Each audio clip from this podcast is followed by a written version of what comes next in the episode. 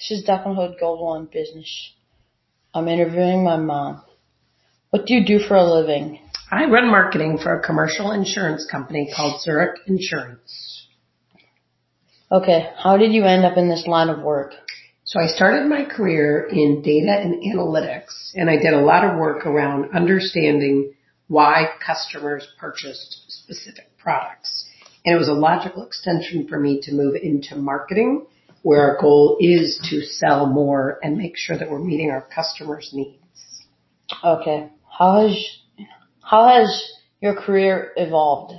So out of college, I went into management consulting, which gave me an opportunity to see lots of different businesses and do a lot of different types of work. When it was time for me to leave consulting, I knew that I wanted to go into marketing because it's so many different aspects of business.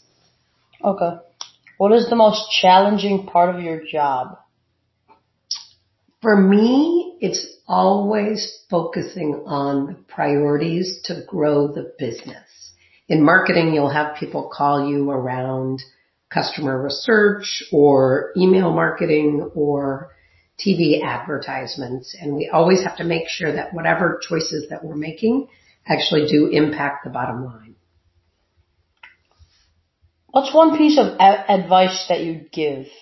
You know what? I would make sure that you always understood the financial impact of the business. It's a little bit related to the last comment I made. If you know what you're doing and how the business is doing, you immediately will have a lot of credibility and you will be able to demonstrate the impact of what you've done.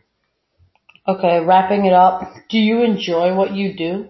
I love it, actually. I mean, it's different every day. Lots of great people. Uh, marketing in particular is constantly evolving. So the internet didn't exist. Video is now a big component with the C-suite executives. So I love it. Oh, good. cool. Well, that's all the time we have. Bye. Thank you very much. Yeah. Okay. Bye.